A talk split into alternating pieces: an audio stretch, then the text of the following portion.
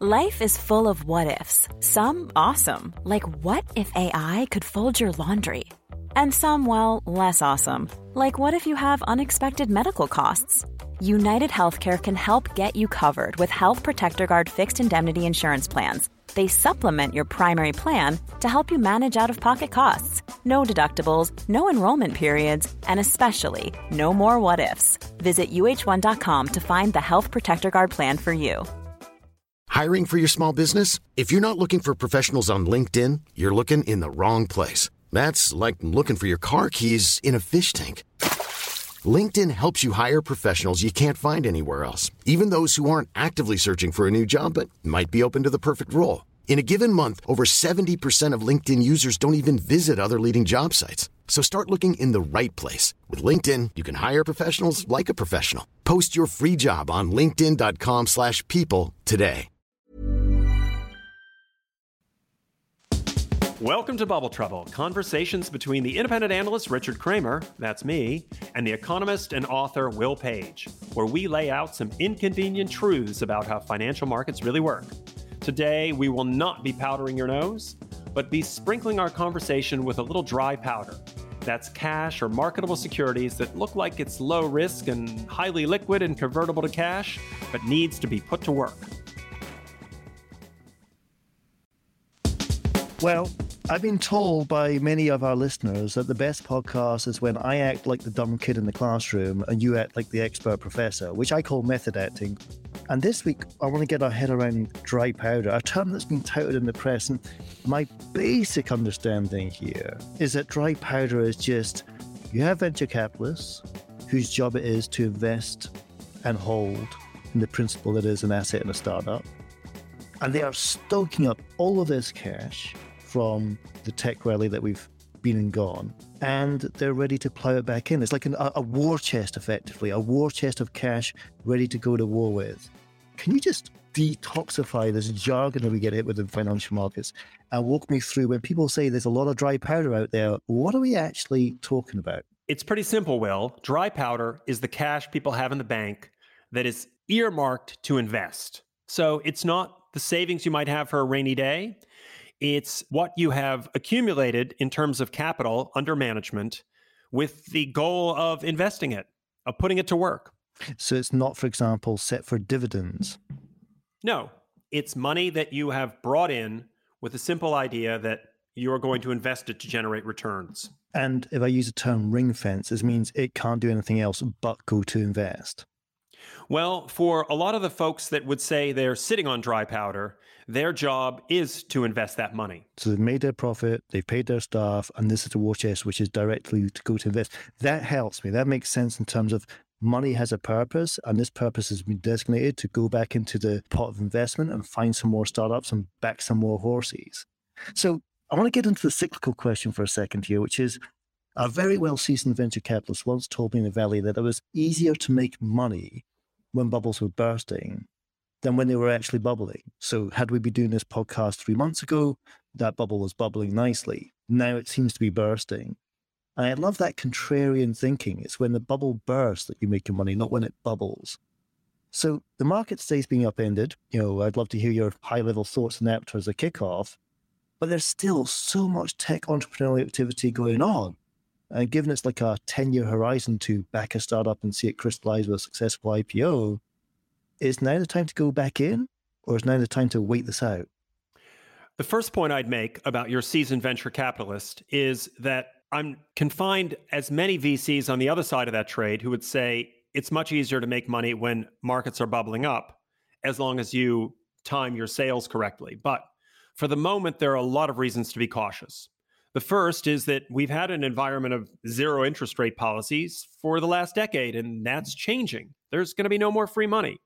You can think back to the episode we had with Chris Leonard talking about the lords of easy money and all the downstream issues that the Fed has caused by making interest rates close to zero for more than 10 years.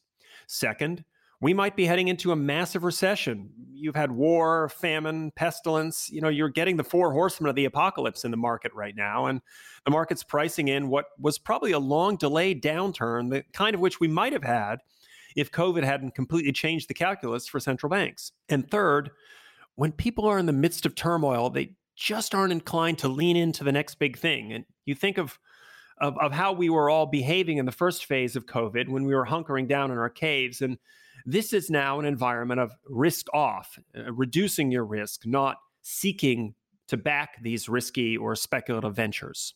Three relevant and well presented points. I want to just push back on each of them just very briefly.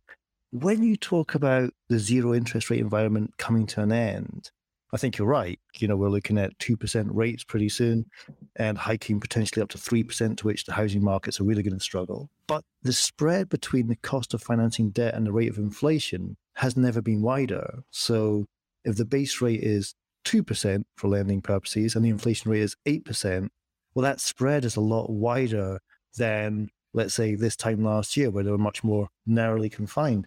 Does that not make, you know, the end of free money is over, but the, the day of, you know, free financing debt has just begun? What I would say to that is that you have to bear in mind that inflation hits only certain segments of the economy, and inflation is measured in a way that doesn't necessarily take in the totality of what could happen in all investments. Mm-hmm. Inflation is mostly a measure of what we're paying to live our daily lives, whether it's energy costs or food costs or or wage inflation or so forth. It, it, it trickles through, and the cost of borrowing has, in some cases, many wider implications because that is the benchmark cost of capital for everyone trying to run a business. It raises the hurdle rate of what they need to earn to stay in business. On your point about recession, I mean, I get it. It's not just a risk of recession, it's a risk of something economists call stagflation, which is increasing prices and reducing economic output. Two bad pieces of news for the price of one, effectively. But do you think there's a argument that the central banks are talking us into recession with their doomy forecasts and the way that they're calculating these forecasts? Uh, no, I don't think the central banks are talking us into recession. I think they are simply reflecting a very limited tool set of what they can do about the natural slowing down of economic activity after economies overheat. When you look back and think about the behavior six or 12 months ago, we all kind of knew it was lunacy to have eight separate quick commerce startups in London willing to bring you a Snickers bar at the drop of a hat in 10 minutes and that funding all of these companies to compete for the last spot was going to leave maybe one or two in the last spot, but six losers. You know, that was a hiding to nothing. As Chuck Prince said, uh, as CEO of Citibank, when we were heading into the last global financial crisis, hey, when, when the music's playing, you got to get up and dance. So no one could dare to stand aside from that hot market. And now it's just the opposite. Everybody is hunkering down and realizing that it's going to be a difficult time. There's going to be less discretionary spending for consumers to fight for. And there's nothing uh, central banks can do uh, in terms of stimulus that they haven't tried in the past 12 years.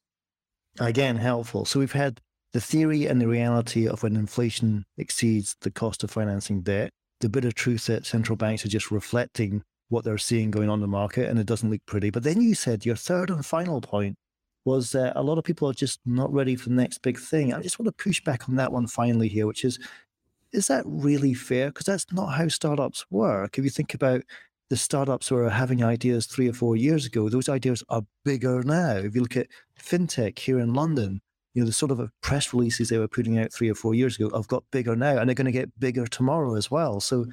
the ambitions of technology to disrupt the status quo, to swing us from the old vine to the new vine, to quote my book, that doesn't stop just because it's rough times. Those engineers keep coding, those developers keep developing, those investment relations teams keep on raising. Is it fair to say that we're just not ready for the next big thing because of the uncertainty? So I think you've confused two really simple things, Will, and I'd like to set you mm-hmm. straight. So every single one of those hypey press releases that you've heard making wild and outrageous claims about reinventing the future, we had those all three, five, 10, 15, 20 years ago. Mm-hmm. The point about inflation is that the costs of realizing those ambitions, whether it's wage inflation or the input costs for all those startups, are going up. So the hurdle rate for those companies to reach the magical point where they're actually generating instead of burning cash gets higher and tougher.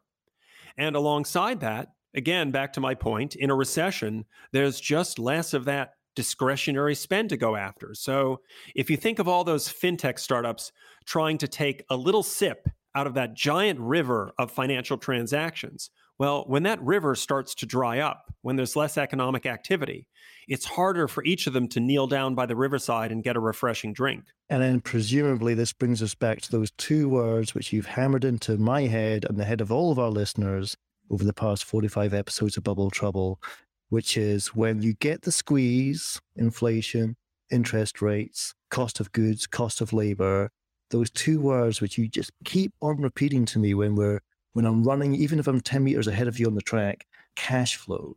And this is where it's going to come. I remember somebody saying to me, companies don't go bankrupt because of lack of demand, they go bankrupt through a lack of cash. And cash flow management now in this new environment, presumably that's underlined in bold exclamation mark, correct? Yeah. And look, when you look at the dry powder in the market, there's cash sitting as a percentage of fund manager portfolios, and there's national savings data on cash, and there's VC funds sitting on cash.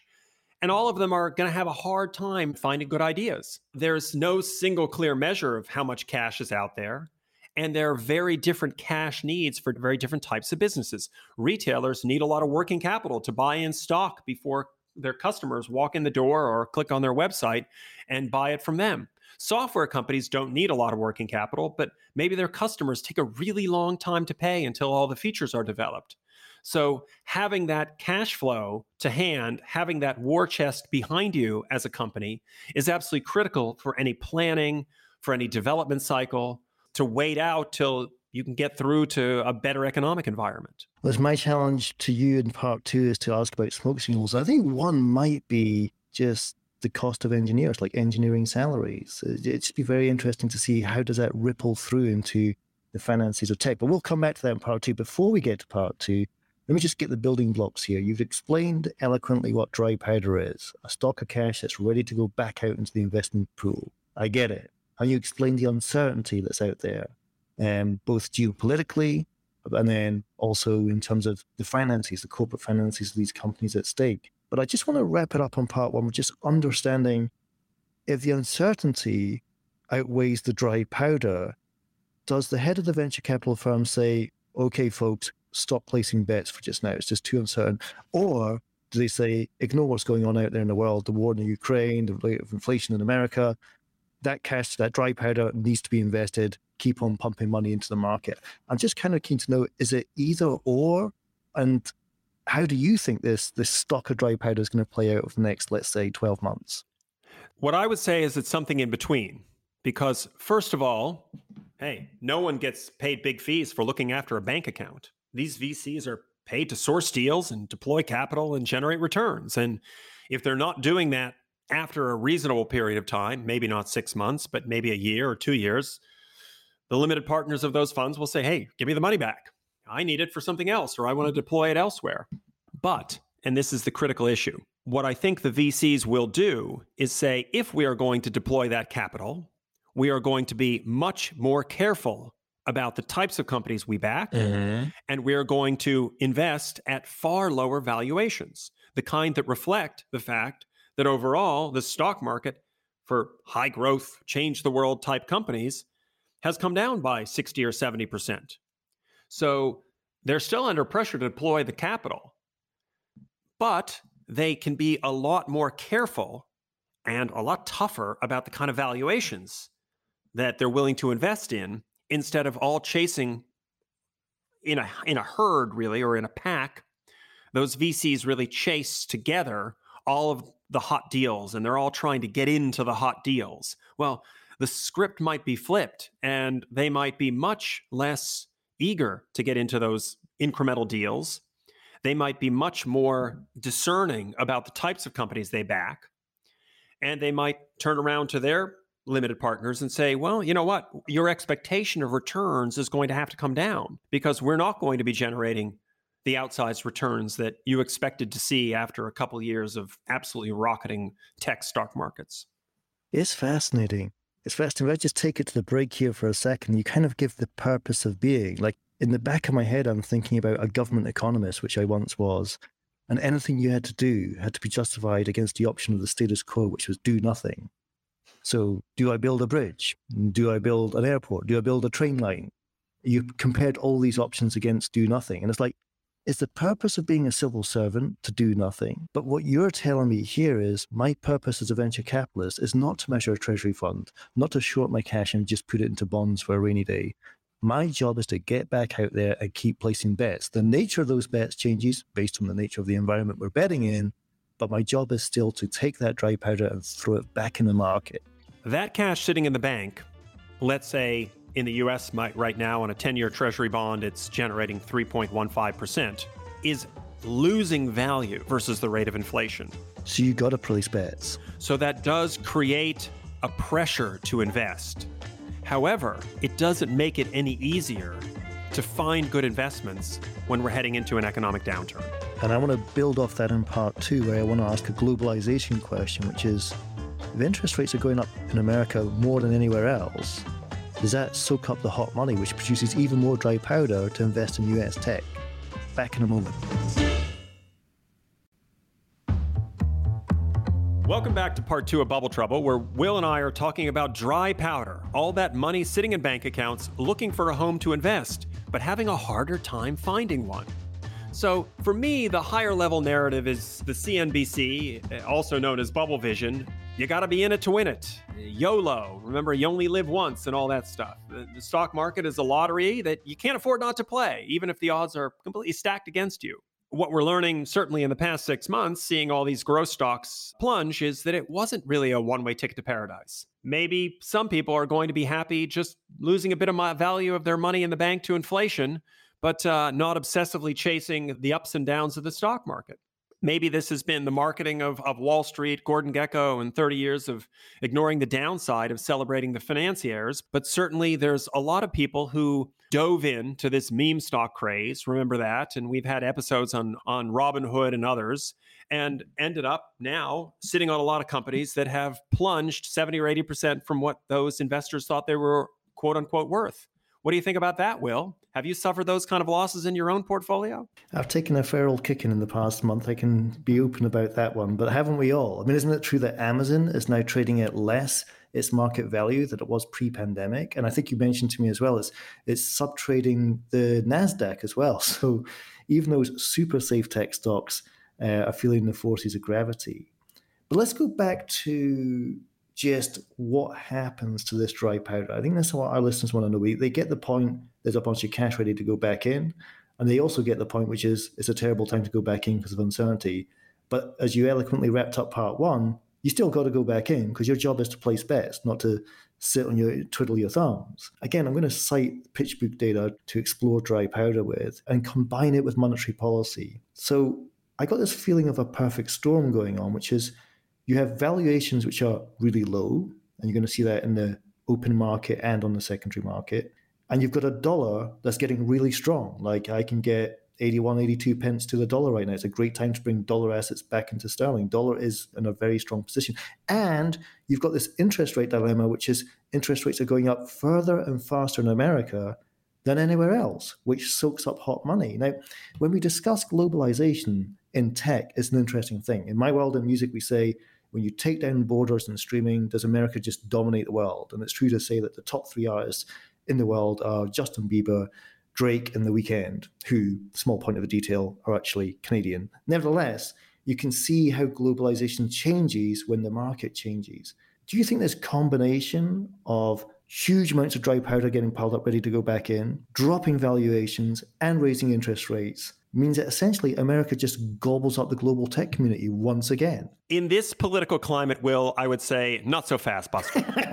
it's absolutely true that uh, the dollar is super strong and that none of these VCs or fund managers get paid for sitting on piles of cash. But if you look in the UK, the days of thinking that you can allow the likes of a SoftBank to buy a company like ARM, well, they get reconsidered those deals are just not going to be on the table anymore. And and we've had also uh, in our muscles from Brussels episode, we discussed the zeitgeist for big tech regulation in Europe. They're not looking to have all of those fantastic European startups sold to the likes of Google, Facebook, Amazon, and Microsoft. Given that M&A is not possible from some of the biggest piles of cash in the market sitting on those big tech companies, that limits things. And for a lot of investors and VCs, it's the same situation. And you could see, for example, even happens in America that after the killing of the journalist uh, Adnan Khashoggi, you know, no one wanted to take the Saudi money in the valley. So there's nice money and not so nice money, and welcome funding and less welcome funding. Just because you have a big pile of cash doesn't mean you can readily put it to work anywhere you want. And someone looking at their own crown jewels is not necessarily ready to put them on the market uh, and allow anyone to come and nick them. You know instead you have some some coppers on the beat suggesting that that sort of robbery can't happen anymore in the likes of the folks in Brussels or or even in the UK who say we'd like to keep our tech assets here thank you very much so that they can develop uh, high paying jobs and and create wealth and attract more entrepreneurs in our economy agreed and you are an American who spent a large part of your life living here in Europe and a large part of that life living in the European Union but not so fast, Buster Volume 2. It's obvious to me that it's a great time for American tourists to come to Europe because it's going to be cheaper than it was before the strengthening dollar. It's an obvious time for American tech companies to come in and snap up some undervalued assets because the point in the cycle, the macroeconomic environment suits them, just like the tourist suits them. And who's to stop a European tech entrepreneur based in, let's say, Croatia, where there's a lot of tech developing happening down there? saying, I've busted my balls to build this startup for the past 10 years. I've got a 60 million exit waiting for an American tech company, and a European regulator in Brussels that I've never met before says I can't do it because they've got an American passport. Do you really think that sort of scenario is going to play out? So let's be clear about this. We need to talk about it at a level of scale. So, any of the household names or large listed companies of European tech would pretty much be off limits equally for a Chinese or an American company to come and buy. In the same way as in America, you have this uh, committee called CFIUS, Committee on Foreign Investment in the US, that anytime a European or an Asian company, certainly a Chinese company, would come and try to buy US tech assets, they would review it on national security grounds. Now, whether you want to call that protectionism or preventing economic imperialism or just nurturing the startup economy in our own culture, our own country, you can call it what you want, but there is a tried and true protectionist impulse on the part of all these countries that they don't want to see their asset bases just sold off from under them. And equally, you see that whether it's France or the UK or Germany, a lot of countries are emulating what you have in, in Singapore and elsewhere of having large sovereign wealth funds that invest in local entrepreneurs, not so that you can flip them to the Americans or the Chinese, but so that they can build up the kind of environments that you have. I think it's a mistake to think of it just around Silicon Valley because it's in loads of other cities in America, but loads of other cities in Europe, whether it's Berlin or, as you mentioned, Croatia or Stockholm or or Barcelona. There are plenty of pools of tech talent that are emerging across Europe. The idea that those efforts are just going to dress the bride so that they can be mar- those brides can be married off to whatever suitor comes in with the biggest dowry seems a little fanciful. I hear it. Two remarks though. One is you seem to be saying if you're big enough to hit the radar, you're big enough to be blocked from an American acquisition. I can understand that, but that's not necessarily the point about all this dry powder that's building up in America. They're not looking for the stuff that's going to hit the radar. They're looking for to bet on stuff that will hit the radar in five, ten years' time. And then, secondly, and you may want to grab yourself a pair of Rizlas because you're going to do some smoking in a minute. Um, the second point is while you talk about financial nationalism, financial regulation, if I can just give one example of cultural nationalism or cultural regulation. In Canada, Canadian taxpayers' dollars are used to keep Canadian musicians in Canada on all levels. If you're a Canadian songwriter, a featured artist, a producer, there will be cash handouts for you to keep your business inside the borders of Canada. But if you're a promising Canadian filmmaker, they'll finance you to go to Hollywood because why not? Why would you want to try and make big movies in Toronto or Montreal? You need to be in Hollywood because of scale. And I just wonder if that analogy sits here, which is if your if your aspirations as a tech company are that big, you need to be in the valley because there's nowhere else like it. Those days are completely over, Will. That's an outdated approach that might have worked 20 or 30 years ago. But did the pandemic crush it? No, I think globalization and decentralization of tech crushed it 20 years before the pandemic came along and read the last rites. So let me give you another Canadian example. They have done a tremendous job subsidizing the development of video games in Canada, specifically in Quebec. Plus one to that. It's phenomenal. It's phenomenal. And that is done in part because they wanted to build a critical mass of well paid jobs in, in video game development, because they had the education infrastructure to train young Canadians and others from around the world to work in that industry, because they provided generous government grants and incentives to set up there. It's a tried and true strategy. Now, in the case of Europe, if you look at a company like Infineon, which is the chip supplier to most of the German automakers, that's seen as a, as a national treasure. And the entire German auto industry will set their technology roadmap in, in concert with the likes of, of an Infineon or a Bosch or these sort of these household names in the local economy. And they want to keep those chip designers and those high paid jobs and the training that they provide the younger engineers that they bring into the business, they'll want to keep that going in sites in the country. So it's a logical strategy from managing your economy to make sure you keep the talent uh, in your borders. And it means that in a decentralized world, Infineon has offices all over the world. They bought a US company called Cypress Semiconductor. They will be developing in Southeast Asia, in Germany, in the US, and elsewhere. They will have uh, talent spread around the globe, but it's where the company has its center of gravity. And changing those centers of gravity is is just as difficult as it would be to to wrench one of the big US tech firms out of Silicon Valley. All right, we're going to get you smoking in a minute, but I have to make one traditionally one homeland anecdote on every podcast, which is you mentioned Montreal's gaming community, which is phenomenal. Canadian policies in gaming to be encouraged elsewhere. But Montreal cannot compete with the gaming culture in Dundee, Scotland, which is the home of Grand Theft Auto. You may wonder why a game called Grand Theft Auto is about late night violence on the street came from Dundee, but I call that method acting.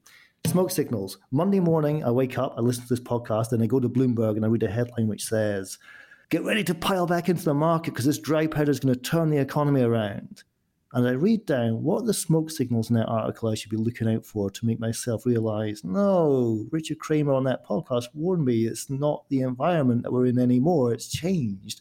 This dry powder will be used, but it's going to be used differently. What's what's the smoke signals that's going to help our listeners, you know, be able to not get fooled again? Well, you got to bear in mind it takes three to tango when you think about everything is just going to get acquired now. First of all, there's the entrepreneur they started the company and did an IPO 70% higher, and they're not going to want to sell it that cheap. Remember, six or nine months ago, they were the unicorn jockey on top of the world. Then there's the acquiring company whose stock is also down 70%. And they know the shareholders, they want to see cash flow and profits, not some deal to conquer the earth. And then finally, you've got the investors, and they've got to be backing these acquisitions. And instead, they are treading cautiously, and they have taken a very different attitude towards risk tolerance. So this is the first time in close to a decade where we've seen telcos and utilities perform incredibly well, far outperforming the growthy names in tech. Risk tolerance, I get it. Now, you're close to bogarting that joint, my friend, so please light up another and give us your second smoke signal. Well, the other one is that tons of money does not necessarily mean great returns. We can look back in the last 20 or 30 years over the history of tech and see tons of areas where people poured money into and no one made a profit. So just because there's a wall of money coming after a space, it more likely means that everyone is going to lose their shirt than that one person emerges uh, unscathed. And you could see many, many areas where you have eight or 10 companies pursuing the same dream, and there's no easy way for them to consolidate themselves or join together on a vision and they all end up flaming out. Well, in hop, skip, and jump our way through this podcast, you very quickly illustrated what dry powder is a war chest of cash that needs to go back in, the uncertainty in the market, which suggests it needs to go back in, but it needs to go back in differently, more cautiously than before. Then finally, the macroeconomic climate, which raises a prospect, challengeable, but the prospect that we could have another winner takes all American owned tech scenario playing out again, or we could see an outburst of tech nationalism and tech regulation, which perhaps makes the lay of the land a little bit more even than before. Fascinating podcast. I want to thank my co host, Richard Kramer. You've been with Bubble Trouble, and we'll see you again next time.